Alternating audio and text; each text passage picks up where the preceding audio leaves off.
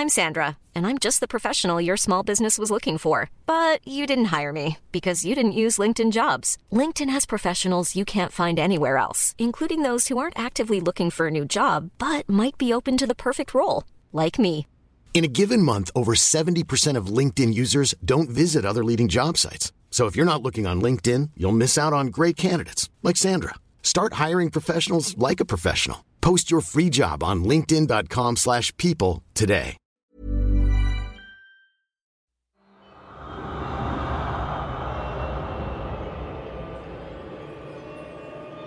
Bantay ng Kayamanan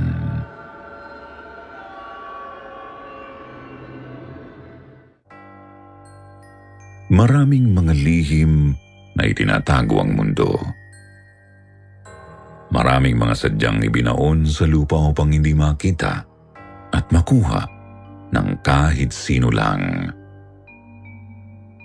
Mga lihim na kung mahuhukay at mapapasakamay ng maling tao, maaring makapagdulot ng malagim na karanasan. Kumusta po kayong lahat? Itong isa sa laysay sa inyo ay ang kwento ni Leryong ng Laguna. Isang kwentong magpapaalalang huwag maging sakim at gahaman sa kayamanan. Isang babala na sadyang may mga lihim ang lupa na hindi na dapat hukayin pa. Isang mapagpalang gabi, Sityo Bangungot. Pagbati po, Sir Jupiter, sa inyong team at sa mga tagapakinig na rin. Tawagin niyo na lang ako sa palayaw kong Leryong. Nandito ako ngayon sa Laguna bagamat galing talaga ako sa Mountain Province. Sumulat po ako sa inyo para ibahagi ang madilim na sinapit ng mahal kong pamilya dahil sa kalokohang ginawa ko. Gusto ko na rin pong humingi ng payo sa inyo. Baka po kasi may makatulong sa akin tungkol sa isang problemang patuloy kong pinapasan hanggang ngayon.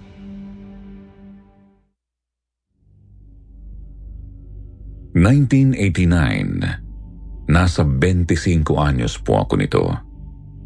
May magandang asawa at merong anim na taong gulang na anak. Tawagin na lang natin si Gemma ang asawa ko at si Kaloy naman ang aming uniko iho.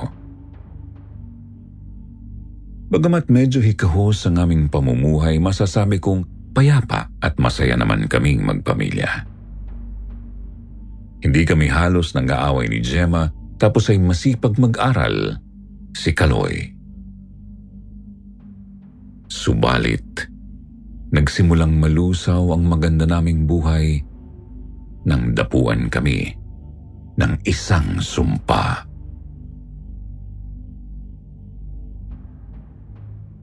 Sir Jupiter, niyaya po ako noon ng kaibigan kong si Emil na sumama sa kanilang magmina. Illegal po yun. Bale, miminahin lang daw yung isang maliit at tagong tunnel na gawa ng grupo nila. Hindi nga po ligtas yun kasi pwedeng gumuho anumang oras. Pero dahil nga pawang mga hirap sa buhay, kaya sumusugal kahit alanganin. Tinanggap ko naman po ang alok ni Emil. Pera na eh, palalagpasin ko pa ba? Kinausap ko na rin po si Gemma Noong una ayaw pa niya kasi nga delikado. Pero napapayag ko rin kasi sinabi kong para rin naman sa anak namin. Nagpaalam na rin ako sa may-ari ng manukan kung saan ako nagtatrabaho. Naging maayos ang mga unang araw ko sa minahan, Sir Jupiter. Tinuturuan naman nila ako kung ano ang mga dapat gawin at natutunan ko rin naman agad. Bagamat hindi naman kalakihan ng sahod pero mas malaki naman ng konti sa kinikita ko sa manukan. Isang araw po may hinuhukay kaming bagong tunnel noon. Oras ng pahinga kaya iniwan muna ako ng isa kong kasama. Kakain lang daw siya. Ako naman mag-isang umupo muna malapit lang doon sa hinuhukay namin. Isip ko susunod lang ako maya-maya kasi gusto ko munang ipahinga ang mga paa at braso ko. Makalipas ang ilang minuto may napansin po akong kung ano sa lupa. Kulay berde, pero hindi naman mukhang lumot. Tinapatan ko ng flashlight at napansin kong isa itong tela. Kaya hinukay ko pa ang bahaging yun hanggang sa tumambad sa akin ang palad ng isang kalansay. Hinukay ko pa ng hinukay at nakuha ko na ng tuluyan ang buong kalansay ng isang sundalong hapon.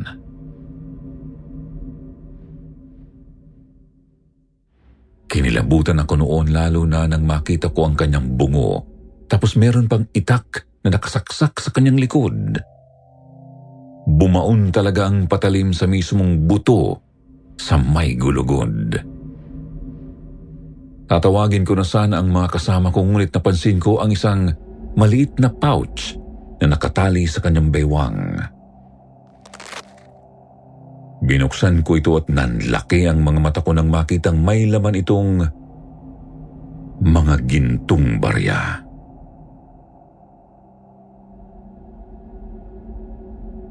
Sa bilang ko nasa limamput dalawa lahat ang mga barya, Sir Jupiter. Subalit dahil nga natuto na akong kumilatis ng ginto, alam ko ng napakalaki ng halaga ng mga yun.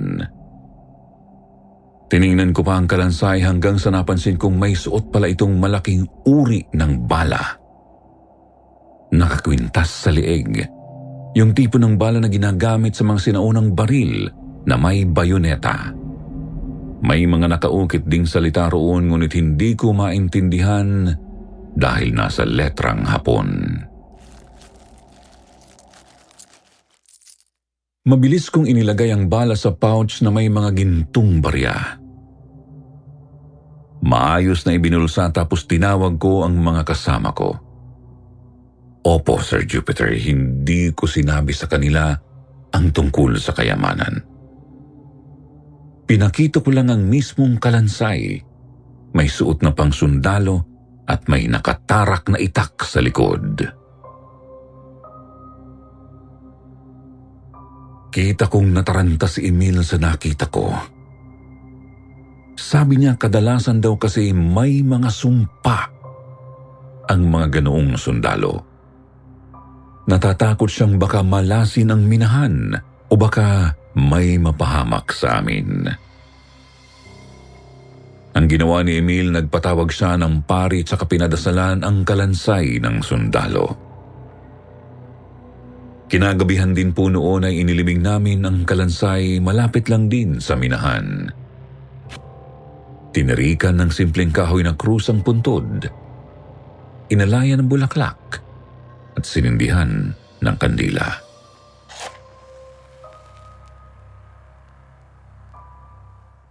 Sa totoo lang, pinipigil ko lang ang sarili ko noon, Sir Jupiter. Gustong gusto ko na kasing umuwi at ipakita sa mahal kong si Gemma ang mga baryang ginto. Pero ayaw ko namang makahalata ang mga kasama kong may tinatago ako. Ayokong mamigay. Ang sama ko, ano po? Alam ko po, at yun mismo ang pinagsisisihan ko hanggang ngayon. Pagkauwing pagkauwi ko ng gabing yun, agad kong sinabi kay Gemma ang nakita ko. Pagkatapos, sinabihan ko siyang mag-empake na at nang makabiyahe na kami papuntang Laguna. May mga kamag-anak po kasi ako sa Laguna kaya doon ko naisipang pumunta. Hindi pa man sumisikat ang araw ay nakasakay na po kaming tatlo ng bus Sir Jupiter. Nagtaka ang mga kamag-anak ko sa biglaan naming pagdating pero nangatwira na lang akong doon na ako maghahanap ng trabaho. At wala pang isang ligo na ibenta ko na ang karamihan sa mga gintong barya. Nasa sampu na lang ang natira. Yung perang kinita ko po ay agad kong nilagay sa bangko. Mahigit dalawang daang libong piso rin po yun. Napakalaking halaga noong 1989. Ang hindi namin alam, may kabayaran po pala ang lahat ng iyon. Nasa isang buwan na po kaming naninirahan sa Laguna noon. Isang gabi, bigla ko na lang napanaginipan ang mismong tagpo kung kailan ko nakita ang kalansay ng sundalo. Nakaupo ako sa isang tabi sa loob ng tunnel, ngunit wala na po sa lupa ang kalansay. Sa halip isang sundalo ang nakatayo ilang metro mula sa mismong harap ko. Hindi ko makita ang mukha kasi nakayuko ito. Idagdag pang medyo madilim nga doon sa tunnel. Subalit, gumapang ang kilabot sa kalamnan ko nang mapansing. May itak na nakatarak sa kanyang likod. Nanuyo ang lalamunan ko. Sinubukan kong tumayo pero Namamanhid ang mga binti ko. Nanginginig din ang mga braso ko kaya't hindi ako makatukod ng maayos sa mga bato. Naruroon lang ako at nakaupo na parang estatwa habang unti-unting humahakbang ang nakayukong sundalo palapit sa akin.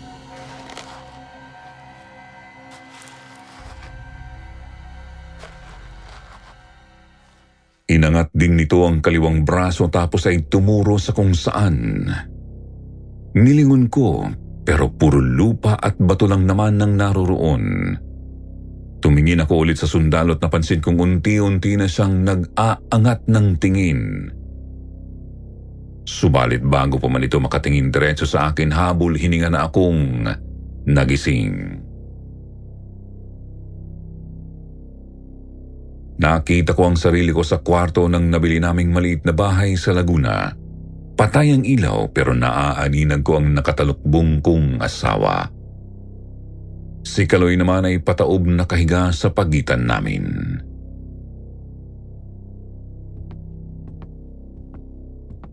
Lumabas ako ng kwarto para uminom ng tubig. Naisip kong magbasa-basa muna ng dyaryo kasi nawala ang antok ko.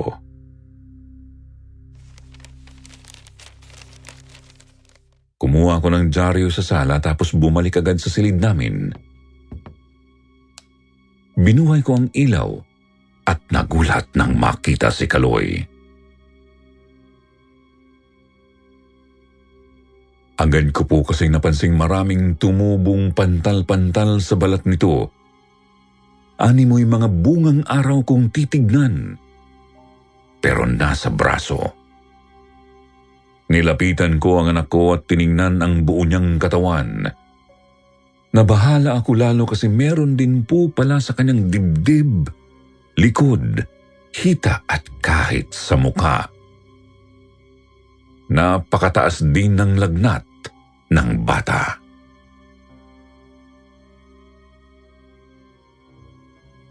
Kinalabit ko si Gemma para gisingin. Umungol ito na animoy na aalimpungatan tapos inalis ang kumot na nakatabon sa kanyang mukha. Sir Jupiter, nabigla ako kasi pati si Gemma ay marami ring pantal-pantal sa balat. Nilalagnat din, kagaya ng anak namin.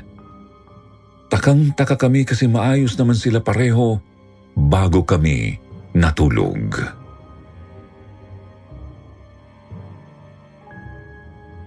Noong madaling araw din yun ay pumunta kami sa ospital. Nakakabahala kasing isiping baka kung anong grabing sakit na yon. Ang problema hindi naman pumatukoy ng mga doktor ang mismong sakit ng mag-ina ko. Opo, medyo hawig yung mga sintomas sa ibang karamdaman. Pero iba pa rin daw talaga kung tutusin. Dahil po doon ay hindi sila makapagbigay ng mabisang gamot maliban na lang yung mga panandalian lang ang epekto. Kasabay din po noon ay madalas ko nang napapanaginipan ng nakayukong sundalo sa loob ng minahan. Hindi ko kita ang kanyang mukha pero alam kong sundalong hapon yun. Kita ko sa nakamarkang watawat sa kanyang damit. Panay turo pa rin ng kaliwa niyang kamay sa kung saan. Ngunit wala pa rin talagang kahit ano roon kung tinitignan ko. Puro bato at lupa lang talaga. Ang nasa isip ko noon, talagang may sakit lang ang mag-ina ko. Pag Here's a cool fact. A crocodile can't stick out its tongue. Another cool fact, you can get short-term health insurance for a month or just under a year in some states. United Healthcare short-term insurance plans are designed for people who are between jobs, coming off their parents' plan, or turning a side hustle into a full-time gig.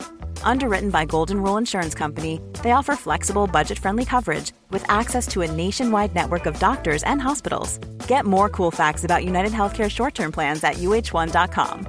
I'm Sandra, and I'm just the professional your small business was looking for. But you didn't hire me because you didn't use LinkedIn jobs. LinkedIn has professionals you can't find anywhere else, including those who aren't actively looking for a new job but might be open to the perfect role, like me. In a given month, over 70% of LinkedIn users don't visit other leading job sites. So if you're not looking on LinkedIn, you'll miss out on great candidates like Sandra. Start hiring professionals like a professional. Post your free job on linkedin.com/people today. Katapos siguro nakukonsensya lang ako sa ginawa ko sa minahan. Kaya napapanaginipan ko yung sundalo. Inuwi ko na lang ang mag-ina ko kasi hindi naman sila bumubuti sa ospital. Dagdag pa nga sa dinadaing nila ay ang pananakit ng kanilang likod. Noon din po mismo ay nagsimula na ang mas kakaibang mga pangyayari sa bahay namin.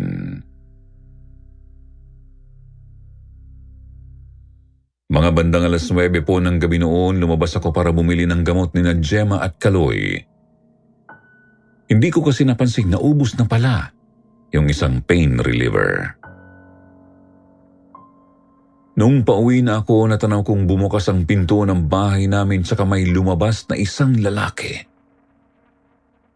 Kinabahan ako nang maisip na baka kawatan, tapos baka kako sinaktan nito ang mag-ina ko.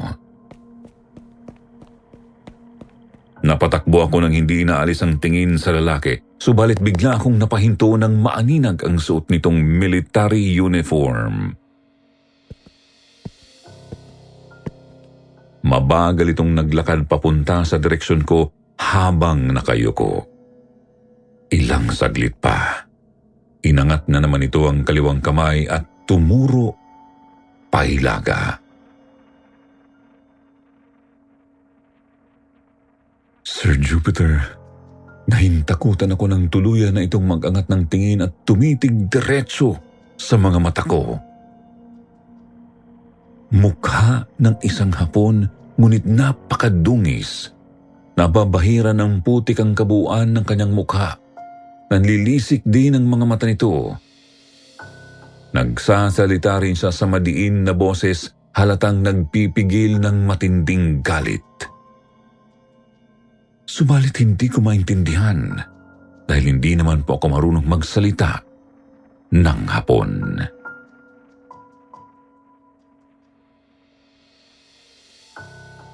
Hanggang sa namalayan ko na lang na tumigil na ito sa pagsasalita.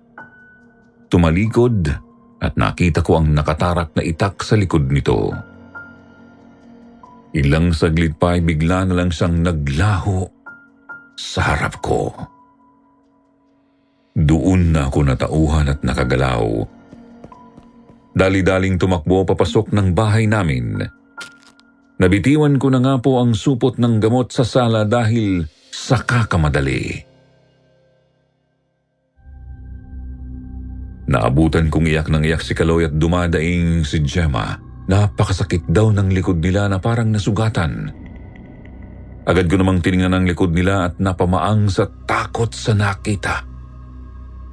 Pareho silang may malaking sugat sa bandang gulugod.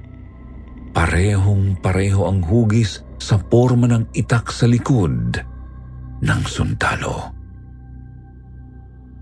Hindi nagdurugo ngunit nabubulok na laman kung titignan. Nagnanana pa nga at namamaga ang paligid. Inisip ko nang inisip kung ano ba ang gusto ng sundalong hapon. Inisip ko kung sumpa nga ba ang nangyayari sa mag-ina ko o ano. Hanggang sa naalala ko ang lumang bala, Sir Jupiter. Kinuha ko ito sa kinalalagyan Sinuring maigi pero hindi ko pa rin talaga maunawaan ang mga nakaukit na salita. Kaya ang ginawa ko nagpatulong ako sa mga kamag-anak ko na maghanap ng albularyo. Kako sa kanila baka masamang espiritu ang nagbigay ng karamdaman kina Gemma at Kaloy. Nakahanap naman po sila agad ng albularyo kinabukasan. Yun nga lang ayaw raw kausapin ng kaluluwa ng sundalo ang albularyo. Turo lang daw ito ng turo pahilaga. Ang resulta, hindi masiguro ng albularyo kung ano ba ang gusto ng sundalo.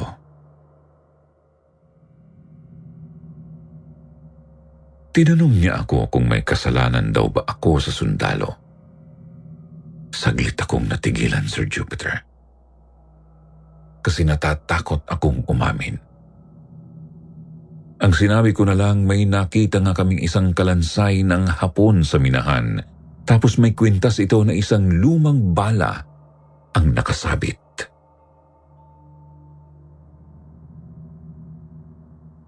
Kita kong nanlaki ang mga mata ng albularyo, Sir Jupiter. Agad niyang tinanong kung nasaan ang bala kasi kailangan niya raw itong makita. Binigay ko naman po at taranta siyang napaantanda nang makita ito.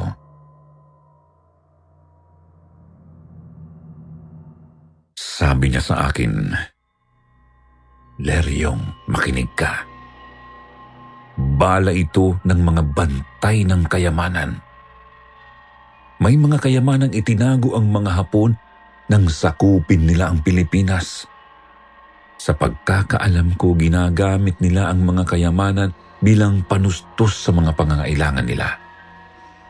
Habang nasa digmaan. Subalit kapag alam ng isang grupo na nasa alanganin na sila, binabaon nila ang mga kayamanang ito upang hindi makuha ng kanilang mga kalaban. Tapos pumapatay sila ng mga tao na pwedeng maging bantay ng kayamanan ang kaluluwa ng mga bantay ang mananatili sa paligid ng kayamanan kahit labag sa kanilang kagustuhan.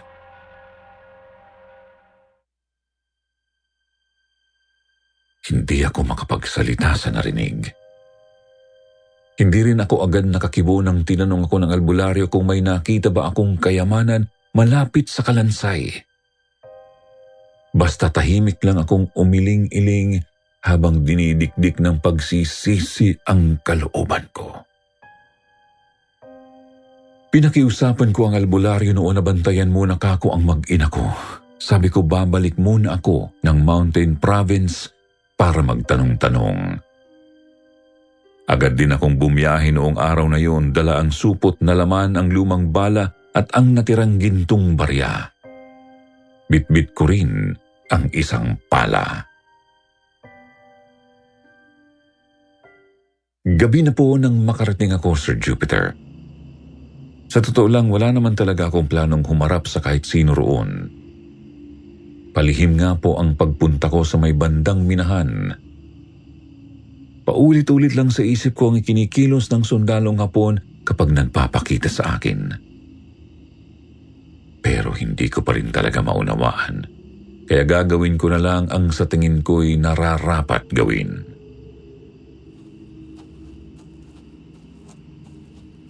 Pumunta po ako sa puntod ng sundalong hapon. Naroon pa rin ang itinayo naming maliit na krus kaya nakakasigurado akong nasa tamang lugar ako. Sa gitna ng malalim na gabi, sinimulan kong maghukay. Medyo mabagal kasi ramdam kong naririyan lang siya sa paligid at pinagmamastan ako.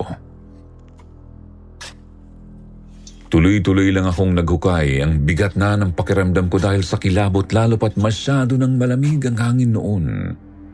Iniisip ko lang talaga ang magina ko para hindi mabahag ang buntot ko.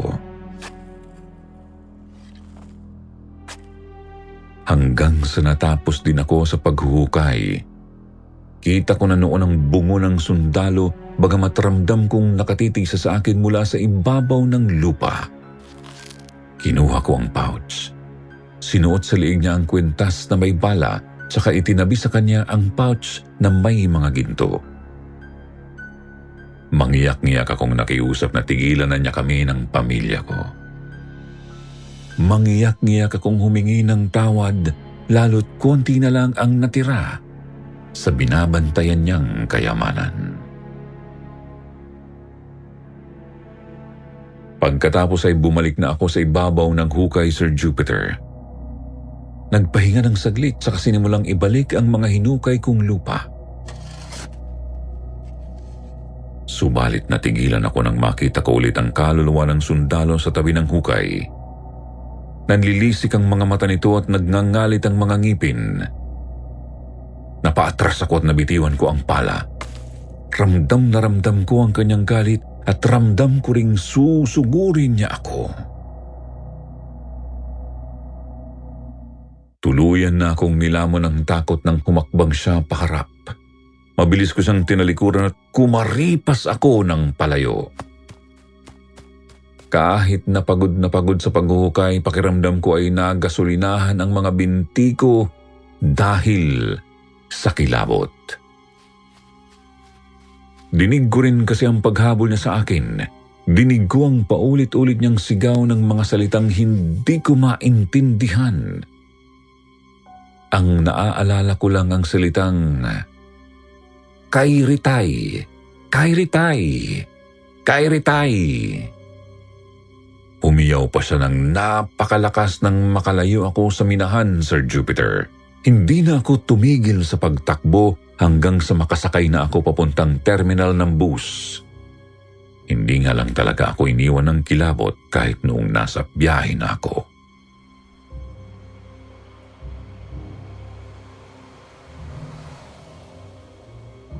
Lutang na lutang ako nang makababa sa Laguna, Sir Jupiter. Gulong-gulo ang utak kakaisip kung ano ba ang gusto ng sundalo. Galit ba siya sa akin? Kasi kulang ang isinauli ko. Napakadungis ko rin kasi hindi na ako nakapagpalit ng damit bago bumiyahe. Pauwi. Pagkarating ko po sa amin, isang napakasamang balita ang bumungad sa akin. Wala na ang anak ko. Bigla na lang daw itong sumuko ng putik tapos ay agad nalagutan ng hininga.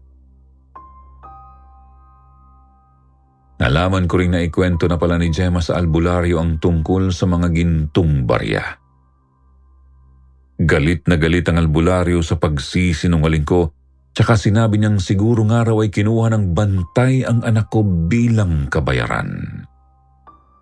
Wala akong magawa noon kundi magsisi at umiyak. Kung hindi kasi sa kahangalan ko, buhay at malusog pa rin si Kaloy. Kung hindi dahil sa kalukuhan ko ay hindi nahihirapan si Gemma ng ganoon. Gayun pa man tumatakbo rin sa isip ko na siguro naman alam ng sundalo na kulang na yung barya nang bumalik ako doon, di ba? Bakit hinayaan pa niya akong hukahin ang bangkay niya? May inaasahan kaya siyang gawin ko? May iba pa kaya siyang gusto? At hindi naman talaga ang mga baryang ginto ang hamol niya. Pero sino bang niloloko ko? Siguro naghahanap lang ako ng palusot at masisisi sa nangyari.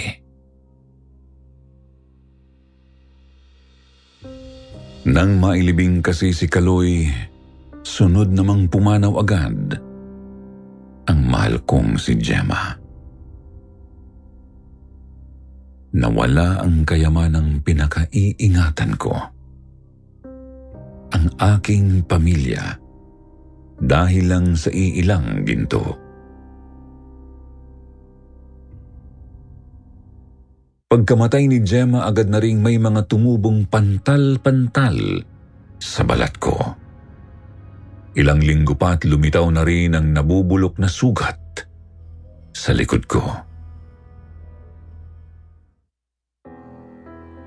Sir Jupiter mula 1989 hanggang ngayon, pasan-pasan ko ang pagdurusang ito. Hindi ko nga maintindihan kung bakit hindi pa rin ako namamatay.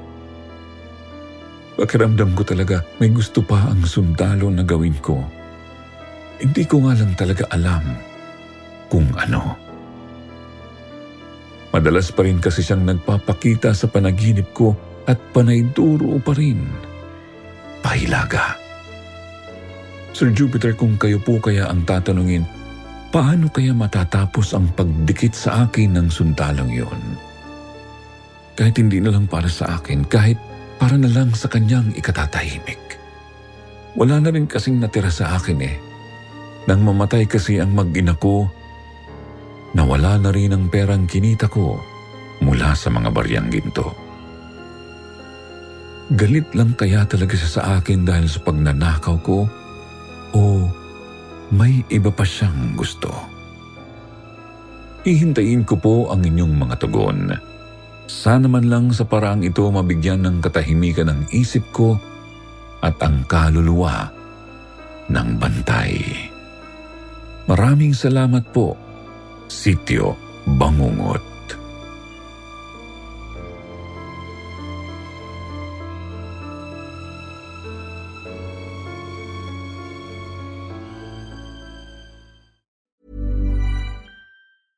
Planning for your next trip? Elevate your travel style with Quince. Quince has all the jet setting essentials you'll want for your next getaway, like European linen premium luggage options, buttery soft Italian leather bags, and so much more. And is all priced at 50 to 80% less than similar brands. Plus, Quince only works with factories that use safe and ethical manufacturing practices. Pack your bags with high-quality essentials you'll be wearing for vacations to come with Quince. Go to quince.com/pack for free shipping and 365-day returns.